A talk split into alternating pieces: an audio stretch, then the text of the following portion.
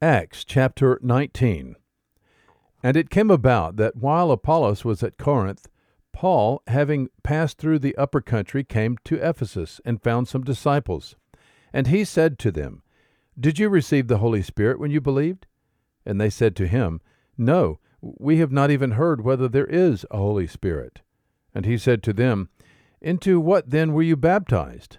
And they said, Into John's baptism.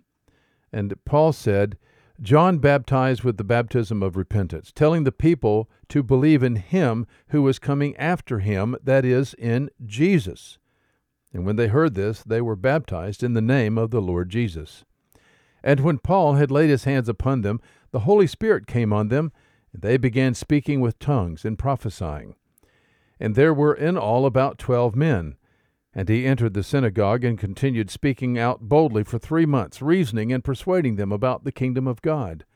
But when some were becoming hardened and disobedient, speaking evil of the way before the multitude, he withdrew from them and took away the disciples, reasoning daily in the school of Tyrannus. And this took place for two years, so that all who lived in Asia heard the word of the Lord, both Jews and Greeks. And God performed extraordinary miracles by the hands of Paul, so that handkerchiefs or aprons were even carried from his body to the sick, and the diseases left them, and the evil spirits went out. But also some of the Jewish exorcists who went from place to place attempted to name over those who had the evil spirits the name of the Lord Jesus, saying, I adjure you by Jesus whom Paul preaches. And seven sons of one Sceva, a Jewish chief priest, were doing this. And the evil spirit answered and said to them, I recognize Jesus, and I know about Paul, but who are you? And the man in whom was the evil spirit leaped on them, and subdued both of them, and overpowered them, so that they fled out of the house naked and wounded. And this became known to all, both Jews and Greeks who lived in Ephesus, and fear fell upon them all and the name of the Lord Jesus was being magnified. Many also of those who had believed kept coming, confessing and disclosing their practices. And many of those who practiced magic brought their books together and began burning them in the sight of all. And they counted up the price of them and found it fifty thousand pieces of silver. So the word of the Lord was growing mightily and prevailing. Now, after these things were finished, Paul purposed in the Spirit to go to Jerusalem after he had passed through Macedonia and into Achaia, saying, After I have been there, I must also see Rome. And having sent into Macedonia two of those who ministered to him, Timothy and Erastus, he himself stayed in Asia for a while. And about that time there arose no small disturbance concerning the way, for a man named Demetrius, a silversmith, who made silver shrines of Artemis, was bringing no little business to the craftsmen.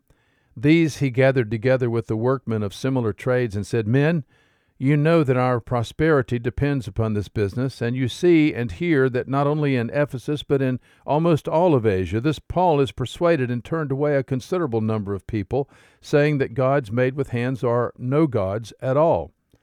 And not only is there danger that this trade of ours fall into disrepute, but also that the temple of the great goddess Artemis be regarded as worthless, and that she whom all of Asia and the world worship should even be dethroned from her magnificence.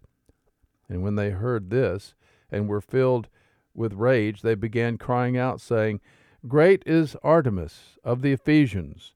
And the city was filled with the confusion, and they rushed with one accord into the theater, dragging along Gaius and Aristarchus, Paul's traveling companions from Macedonia. And when Paul wanted to go into the assembly, the disciples would not let him. And also some of the Asiarchs, who were friends of his, sent to him and repeatedly urged him not to venture into the theater.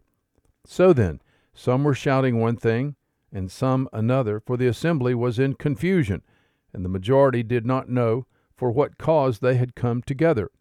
And some of the crowd concluded it was Alexander, since the Jews had put him forward, and having motioned with his hand, Alexander was intending to make a defense to the assembly.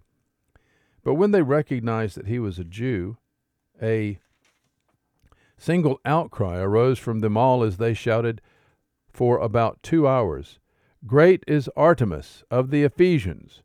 And after quietening the multitude, the town clerk said, Men of Ephesus, what man is there, after all, who does not know that the city of the Ephesians is guardian of the temple of the great Artemis, and of the image which fell down from heaven? Since then these are undeniable facts, you ought to keep calm and do nothing rash, for you have brought these men here who are neither robbers of temples nor blasphemers of our goddess.